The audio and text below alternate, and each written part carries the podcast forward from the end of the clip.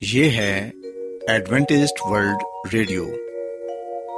آئیے سامعین، پروگرام سنتے ہیں صدائے امید۔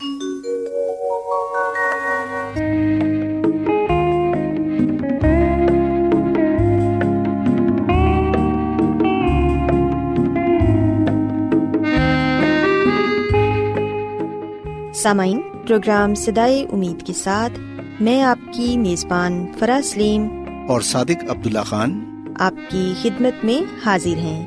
ہماری طرف سے آپ تمام سامعین کی خدمت میں آداب۔ سامعین امید کرتے ہیں کہ آپ سب خدا تعالی کے فضل و کرم سے خیریت سے ہیں۔ اور ہماری یہ دعا ہے کہ آپ جہاں کہیں بھی رہیں خدا مند خدا آپ کے ساتھ ہوں اور آپ کی حفاظت اور رہنمائی کریں۔ سامعین اس سے پہلے کہ آج کے پروگرام کو شروع کیا جائے آئیے پہلے پروگرام کی تفصیل سن لیں۔ پروگرام کا آغاز ایک گیت سے ہوگا اور اس کے بعد خاندانی طرز زندگی کا پروگرام فیملی لائف اسٹائل آپ کی خدمت میں پیش کیا جائے گا۔ اور سامعین، پروگرام کے آخر میں خدا تعالی کے پاکلام سے پیغام پیش کیا جائے گا۔ تو سامعین، آئیے آغاز اس خوبصورت گیت سے کرتے ہیں۔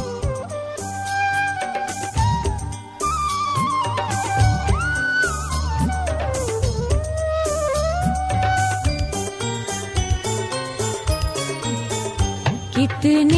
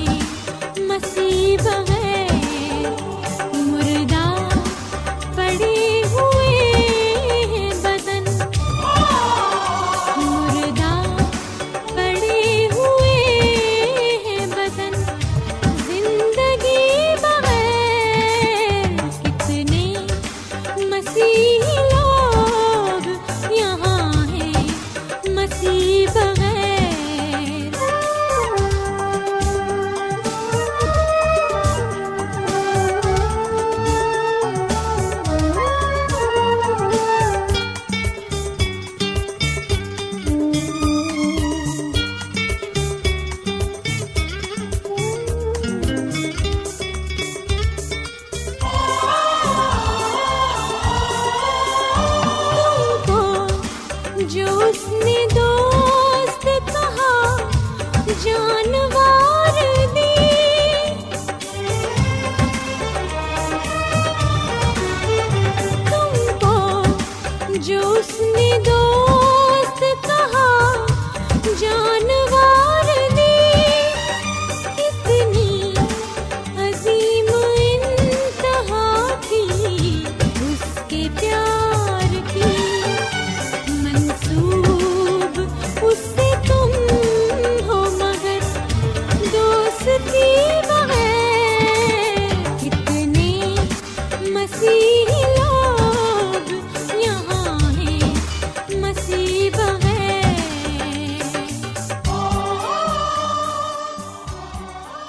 سامعین خداون کی تعریف میں ابھی جو خوبصورت گیت آپ کی خدمت میں پیش کیا گیا، یقیناً یہ گیت آپ کو پسند آیا ہوگا اور آپ نے روحانی خوشی بھی حاصل کی ہوگی۔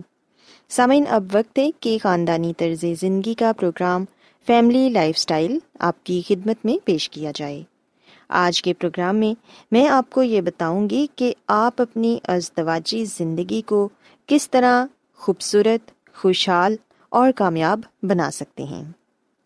سامعین، یہ سچ ہے کہ ازدواجی زندگی ایک طویل سفر کی مانند ہوتی ہے۔ اس سفر کے دوران خوشیاں بھی ملتی ہیں اور مشکلات بھی آتی ہیں۔ کبھی کبھار اس سفر میں پہاڑ جیسی اونچی رکاوٹیں بھی کھڑی ہو جاتی ہیں اور لگتا ہے کہ ان کو سر کرنا ناممکن ہے۔ تاہم، کسی بھی سفر کے دوران اگر کوئی آپ کی رہنمائی کرے تو آپ تو آپ آسانی سے منزل تک پہنچ سکتے ہیں۔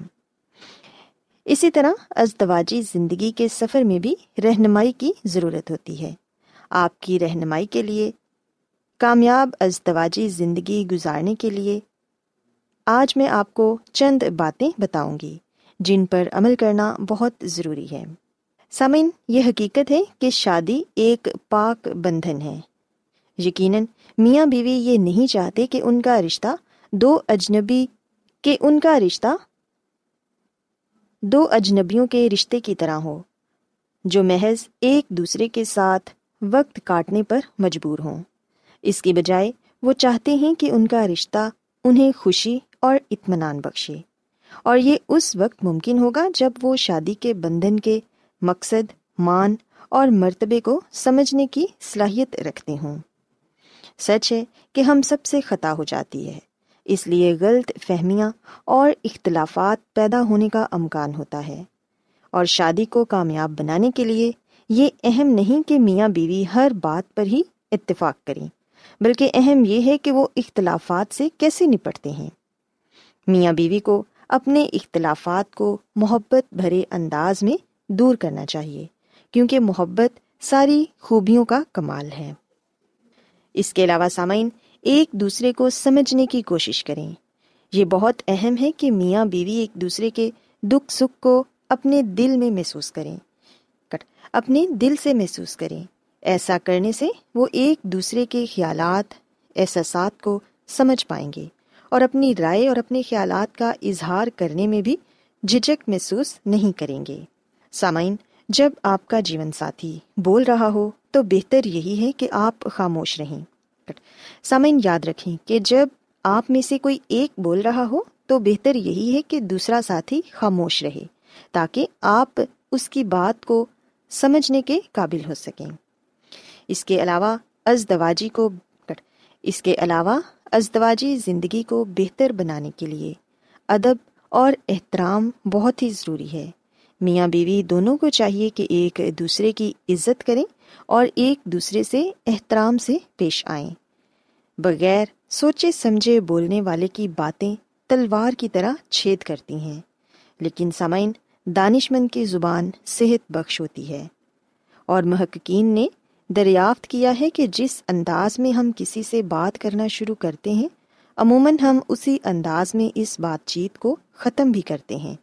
اس کا مطلب ہے کہ اگر ہم کسی سے احترام سے بات کرنا شروع کرتے ہیں، تو اس کا زیادہ تو اس کا زیادہ امکان ہے کہ ہم اس بات چیت کو اسی انداز میں ختم بھی کریں گے۔ آپ نے خود دیکھا ہوگا کہ جب کوئی دوست یا عزیز آپ کے احساسات کا لحاظ کیے بغیر کچھ کہہ دیتا ہے، تو آپ کو کتنی چوٹ لگتی ہے۔ اور جواباً آپ بھی پھر اسی انداز اور اسی رویے میں ہی بات کرتے ہیں۔ سامعین، ازدواجی زندگی کو بہتر بنانے کے لیے ایک دوسرے سے جلدی خفا بھی نہ ہوں۔ اگر آپ کا جیون ساتھی آپ کی کسی بات پر اعتراض اٹھائے، تو فوراً اس کی بات کو رد نہ کریں اور نہ ہی اپنا دفاع کرنے لگیں۔ اس کی بجائے اس کی بات کو دھیان سے سنیں اور پھر سوچ سمجھ کر جواب دیں۔ یاد رکھیں کہ بحث و تکرار میں فتح حاصل کرنے سے زیادہ اہم یہ ہے کہ آپ اپنے جیون ساتھی کے دل کو جیتیں۔ افسوس کی بات ہے کہ جب تک بہت سے جوڑے اس بات کو سمجھتے ہیں، تب تک بہت دیر ہو چکی ہوتی ہے۔ ایک دوسرے کے ساتھ آجزی سے پیش آئیں۔ کسی مسئلے کے سامنے کسی بھی مسئلے کے سامنے آنے پر اکثر میاں بیوی میں کچاؤ پیدا ہو جاتا ہے اور وہ ایک دوسرے کو قصوروار ٹھہراتے ہیں۔ سامعین، اس کی بجائے انہیں چاہیے کہ وہ دونوں مل کر مسئلے کو حل کرنے کی کوشش کریں۔ اور جو شخص آجزی سے کام لیتا ہے، وہ اس بات پر اصرار نہیں کرتا کہ وہ صحیح ہے اور دوسرا غلط ہے۔ اس کے علاوہ سامعین، ایک دوسرے کو جتنا جلد ہو سکے معاف کر دیں۔ میاں بیوی دونوں سے اکثر غلطیاں ہو جاتی ہیں اور اس وجہ سے یہ بہت اہم ہے کہ وہ ایک دوسرے کو معاف کرنے کو بھی تیار رہیں۔ خطا کو درگزر کرنے میں خطا کو درگزر کرنا ہی بہتر ہے۔ اگر میاں بیوی ایک دوسرے کو معاف کرنے کو تیار نہیں ہوں گے، تو ان کی شادی مشکلات کا شکار ہو سکتی ہے، کیونکہ ان کے دل میں بدمزگی اور شک جڑ پکڑ لیتے ہیں۔ اور شک ایک ایسا زہر ہے جو ان کے رشتے کو تباہ کر دیتا ہے۔ سو اس لیے اپنے رشتے میں شک کو کبھی نہ آنے دیں۔ ایک دوسرے کی غلطی کو درگزر کریں۔ اور ایک دوسرے کو معاف کرنا سیکھیں۔ سامعین، میاں بیوی دونوں کو چاہیے کہ ایک دوسرے کی قدر کریں۔ ایک مضبوط بندھن کے لیے یہ بہت اہم ہے کہ میاں بیوی ایک دوسرے کے لیے اپنی قدر کا اظہار کریں، مگر زندگی کی بھاگ دوڑ میں کئی جیون ساتھی ایسا نہیں کرتے۔ وہ سوچتے ہیں کہ ان کا جیون ساتھی اس بات سے آگاہ ہے کہ وہ کس قدر کہ وہ اس کی قدر کرتا ہے۔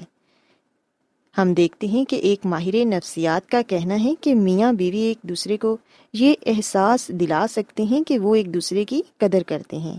لیکن اکثر وہ ایسا کرنے کا سوچتے ہی نہیں۔ یہ بہت ضروری ہے کہ شوہر اپنی بیوی کو اس بات کا یقین دلائے کہ وہ اس کی قدر کرتا ہے۔ اور شوہر کو اس بات کا خاص خیال رکھنا چاہیے کہ وہ بیوی کی خوبیوں اور اچھے کاموں کے لیے اس کو داد دے۔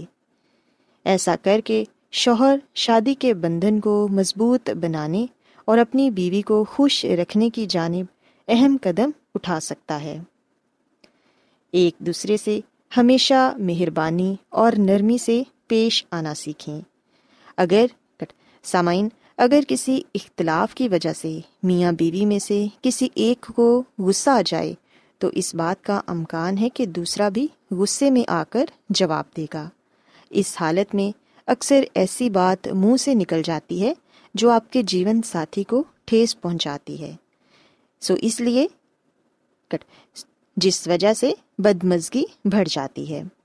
ایک دوسرے کے ساتھ کٹ۔ سو سامعین، یاد رکھیں کٹ۔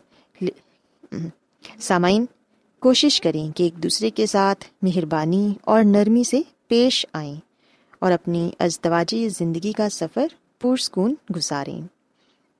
میں امید کرتی ہوں کہ آج سسامین، میں امید کرتی ہوں کہ آج خاندانی زندگی کا پروگرام آپ کو پسند آیا ہوگا اور آپ نے اس بات کو سیکھا ہوگا۔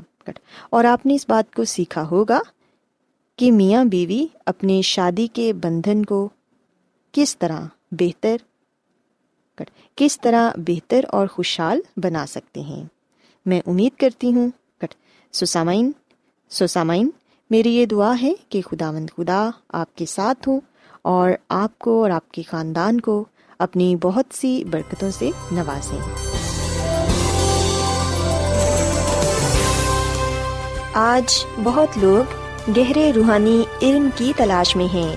وہ اس پریشان کن دنیا میں راحت اور خوشی کے خواہش مند ہیں۔ اور خوشخبری یہ ہے کہ بائبل مقدس آپ کی زندگی کے مقاصد کو ظاہر کرتی ہے۔ اے ڈبلیو آر پر ہم آپ کو خدا کا کلام سکھاتے ہیں، جو اپنی گواہی آپ ہے۔ خط لکھنے کے لیے آپ ہمارا پتہ نوٹ کر لیں۔ انچارج پروگرام سدائی امید، پوسٹ باکس نمبر بتیس، لاہور، پاکستان۔ اور ہمارا ای میل ایڈریس ہے Urdu at A W R dot O R G سامعین آپ ہمارا پروگرام انٹرنیٹ پر بھی سن سکتے ہیں۔ ہماری ویب سائٹ ہے W W W dot A W R dot O R G Adventist world radio کی جانب سے پروگرام سدائے امید پیش کیا جا رہا ہے۔ سامعین، اب وقت ہے کہ خداوند کے الہی پاکلام میں سے پیغام پیش کیا جائے۔ آج آپ کے لیے پیغام خدا کے خادم عظمت ایمینول پیش کریں گے۔ خدا مدیس مسیح کی سلامتی آپ سب پر ہو۔ مسیح میں میرے عزیزو، اب وقت ہے کہ ہم اپنے ایمان کی مضبوطی اور ایمان کی ترقی کے لیے مزید بائبل مقدس کی سچائیوں کو جانیں۔ اور ابھی ہم بائبل مقدس میں سے جس ایک اہم سچائی کو جاننے والے بنیں گے، وہ ہے مکاشفہ کی کتاب میں آخری عدالت۔ مسیح میں میرے عزیز و مکاشوا کی کتاب کے چودہویں باپ کی ساتویں آیت میں لکھا ہوا ہے، اور اس نے بڑی آواز سے کہا کہ خدا سے ڈرو اور اس کی تمجید کرو، کیونکہ اس کی عدالت کا وقت آ پہنچا ہے۔ سو مکاشوا کی کتاب کے مطابق، خدا کے کلام کے مطابق، خدا کی عدالت کا وقت آ پہنچا ہے۔ اور ہم دیکھتے ہیں کہ دانیل کی کتاب میں اس کا پہلے سے ہی ذکر کیا جا چکا ہے۔ سو یہ پیغام اگر بائبل میں ہے تو میں اس پہ یقین رکھتا ہوں۔ اور اگر یہ بائبل میں نہیں ہے تو یہ میرے لیے نہیں ہے۔ مسیح میں میرے عزیزو مکاشوا کی کتاب عدالت کے بارے میں تفصیل سے بیان کرتی ہے کہ یہ کیسی عدالت ہوگی۔ اور دانیل کی کتاب پیشن گوئی کرتی ہے، بتاتی ہے کہ یہ عدالت کب اور کہاں ہوگی۔ مکاشوا کی کتاب کے بائیسویں باپ کی بارہویں آیت کے مطابق مسیسو نے فرمایا کہ دیکھ میں جلد آنے والا ہوں اور ہر ایک کے کام کے موافق دینے کے لیے اجر میرے پاس ہے۔ سو مسیح خداوند اس دنیا میں اس لیے آ رہے ہیں مسی یسو کی دوسری آمد کا مقصد اس لیے ہوگا تاکہ وہ ہر ایک کو اس کے کاموں کا بدلا دے سکے سو اس کا مطلب یہ ہوا کہ ابھی آسمان پر عدالت جاری ہے۔ اسی لیے تو جب مسی یسو کی دوسری آمد ہوگی، تب فیصلہ سنایا جائے گا، تب ہر ایک کو اس کے کام کا بدلا ملے گا۔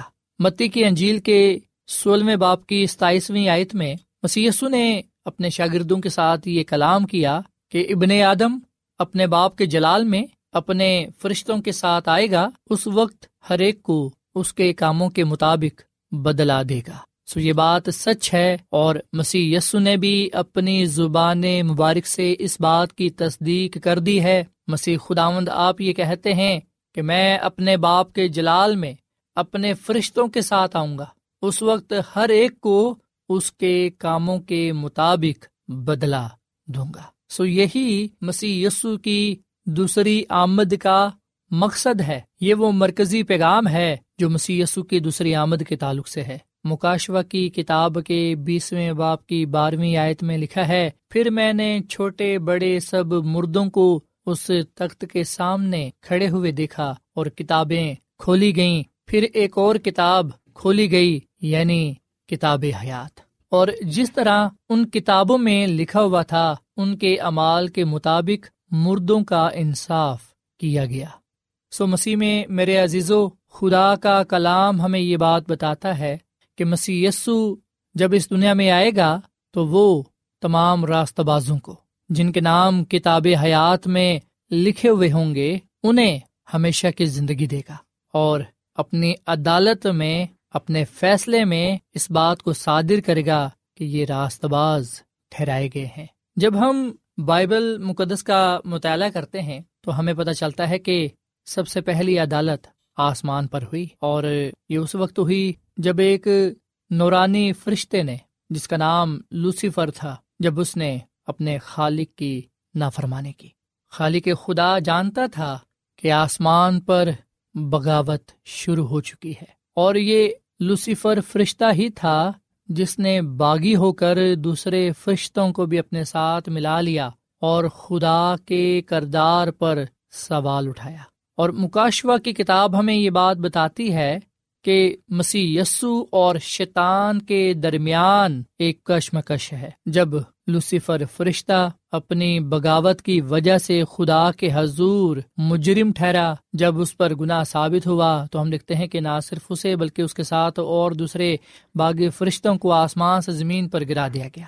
سو یہ مسیح یسو ہی تھا جس نے صداقت سے شیطان کو شکست دی مسیح میں میرے عزیز و خدا عدالت میں ظاہر کرتا ہے کہ اس نے بچانے کے لیے وہ سب کچھ کیا ہے جو وہ کر سکتا تھا، اور شیطان نے وہ سب کچھ کیا جو وہ تباہ کرنے کے لیے کر سکتا تھا۔ یہ سچ ہے کہ ہم خدا کی عدالت میں اپنے کاموں سے اپنے آپ کو بچا نہیں سکتے۔ ہم اپنے اچھے کاموں کی بدولت اپنے آپ کو محفوظ نہیں رکھ سکتے، بلکہ یہ مسی کا فضل ہے جو ہمیں بچانے کی قدرت رکھتا ہے اور وہ خدا باپ کے سامنے شفایت کرتا ہے کہ ہم بچائے جائیں۔ سو مسیسو کے وسیلے سے ہم بچائے جاتے ہیں۔ اسی لیے پاکلام میں لکھا ہے کہ جو کوئی بھی مسی پر ایمان لائے گا، وہ ہلاک نہیں ہوگا، بلکہ وہ ہمیشہ کی زندگی کو پائے گا۔ مسیح میں میرے عزیزو، ہو سکتا ہے کہ آپ کے ذہنوں میں یہ سوال ہو کہ یہ عدالت کہاں ہو رہی ہے؟ سو بائبل مقدس میں دانیل کی کتاب میں ہمیں بتایا گیا ہے کہ یہ عدالت اب کہاں ہو رہی ہے؟ میری اور آپ کی جو عدالت ہے، وہ کون کر رہا ہے؟ اور اس عدالت کا آغاز کب ہوا؟ دانیل کی کتاب کے ساتویں باپ میں بتایا گیا ہے کہ یہ عدالت کہاں ہو رہی ہے۔ دانیل کی کتاب کے سات باپ کی نویں اور دسویں آیت میں لکھا ہوا ہے، میرے دیکھتے ہوئے تخت لگائے گئے اور قدیم الیام بیٹھ گیا، اس کا لباس برف سا سفید تھا اور اس کے سر کے بال خالص اون کے تھے اور اس کے پہیے جلتی آگ کی ماند تھے۔ اس کے حضور سے ایک آتشی دریا جاری تھا۔ ہزاروں ہزار اس کی خدمت میں حاضر تھے اور لاکھوں لاکھ اس کے حضور کھڑے تھے۔ عدالت ہو رہی تھی اور کتابیں کھلی تھی مسیح میں میرے عزیزو، یہ وہ رویا ہے جو دانیل پر ظاہر کی گئی۔ یہ وہ پیشن گوئی ہے جس کا تعلق مستقبل کے ساتھ تھا۔ اور خدا نے پہلے ہی اپنے بندہ دانیل پر اس بات کو ظاہر کر دیا۔ اسے دکھایا کہ کس طرح آسمان پر عدالت ہوگی۔ اسے دکھایا کہ کیسے کتابیں کھلی جائیں گی۔ یاد رکھیے گا کہ آسمان پر تین کتابیں ہیں۔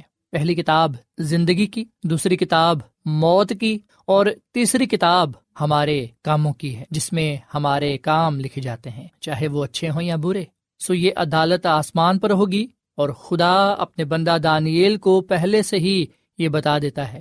رویا میں دانیل نبی اس بات کا نظارہ کرتے ہیں۔ اب سوال یہ پیدا ہوتا ہے کہ یہ جو عدالت مستقبل میں ہوگی، یہ جو عدالت آسمان پر ہوگی، یہ عدالت کب ہوگی، کس وقت میں ہوگی؟ سو مسیح میں میرے عزیزو اس سے پہلے کہ مسی کی دوسری آمد ہو، اس سے پہلے کہ مسی اس دنیا میں آئے آسمان پر عدالت کا کام مکمل کیا جائے گا۔ اس کے بعد مسی کی دوسری آمد ہوگی۔ سو یہ تفشیشی عدالت جو آسمان پر جاری و ساری ہے، ہم دیکھتے ہیں کہ اس کا آغاز کب ہوا؟ آئیے ہم دانیل کی کتاب کے آٹھ باپ کی چودویں عید پڑھتے ہیں۔ یہاں پر یہ لکھا ہوا ہے کہ، اور اس نے مجھ سے کہا کہ دو ہزار تین سو صبح و شام تک۔ اس کے بعد مقدس پاک کیا جائے گا۔ سو مسیح میں میرے عزیزو، دانیل نبی یہ بات کہہ رہے ہیں کہ خدا مد خدا نے مجھ سے کہا کہ دو ہزار تین سو صبح و شام تک اس کے بعد مقدس پاک کیا جائے گا۔ سو یہ جو عدالت ہے، اس کا جو آغاز ہے، بائبل مقدس کے اس حوالے میں بتایا گیا ہے۔ سوائے ہم سب سے پہلے اس بات کو سمجھیں، اس بات کو جانیں کہ دو ہزار تین سو صبح شام سے کیا مراد ہے۔ اور پھر اس کے بعد ہم اس بات کو بھی سیکھیں گے کہ اس بات سے کیا مراد ہے کہ مقدس پاک کیا جائے گا۔ مقدس کی صفائی کا کیا مطلب ہے؟ مسیح میں میرے عزیزو، جب ہم خروج کی کتاب کے پچیسویں باپ کی آٹھ آیت پڑھتے ہیں، تو یہاں پر یہ لکھا ہے کہ اور وہ میرے لیے ایک مقدس بنائے تاکہ میں ان کے درمیان سکونت کروں۔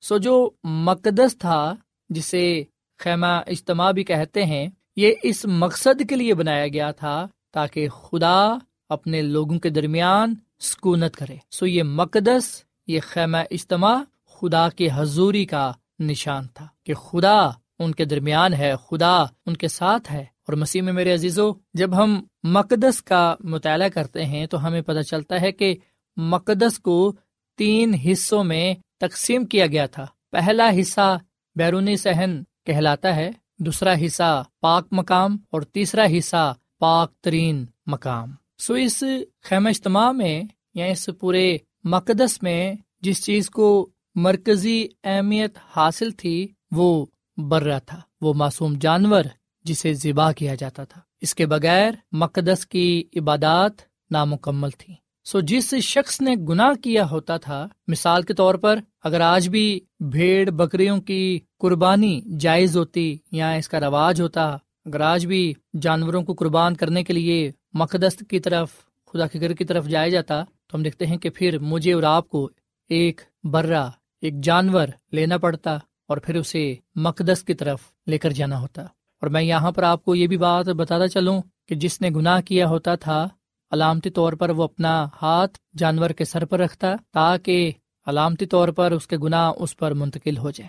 سو گناہ گاروں کا جرم علامتی طور پر بے عیب برا پر منتقل کر دیا جاتا اور پھر اسے وہی شخص ذبح کرتا، قربان کرتا جس نے گناہ کیا ہوتا تھا۔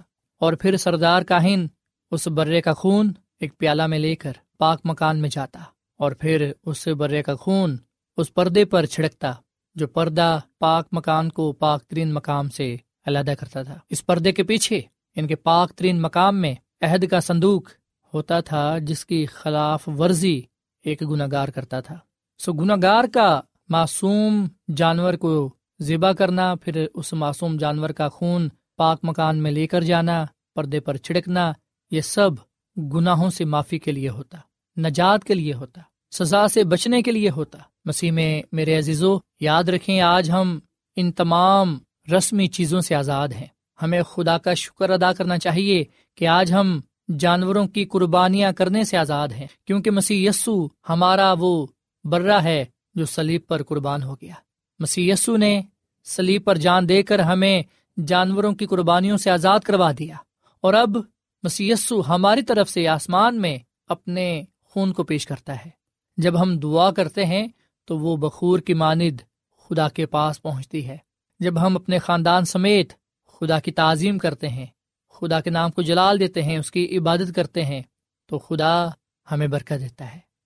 سامعین، کلام کا بکیا حصہ کل پیش کیا جائے گا۔ امید کرتے ہیں کہ آج کے پیغام کے وسیلے سے آپ نے برکت پائی ہوگی۔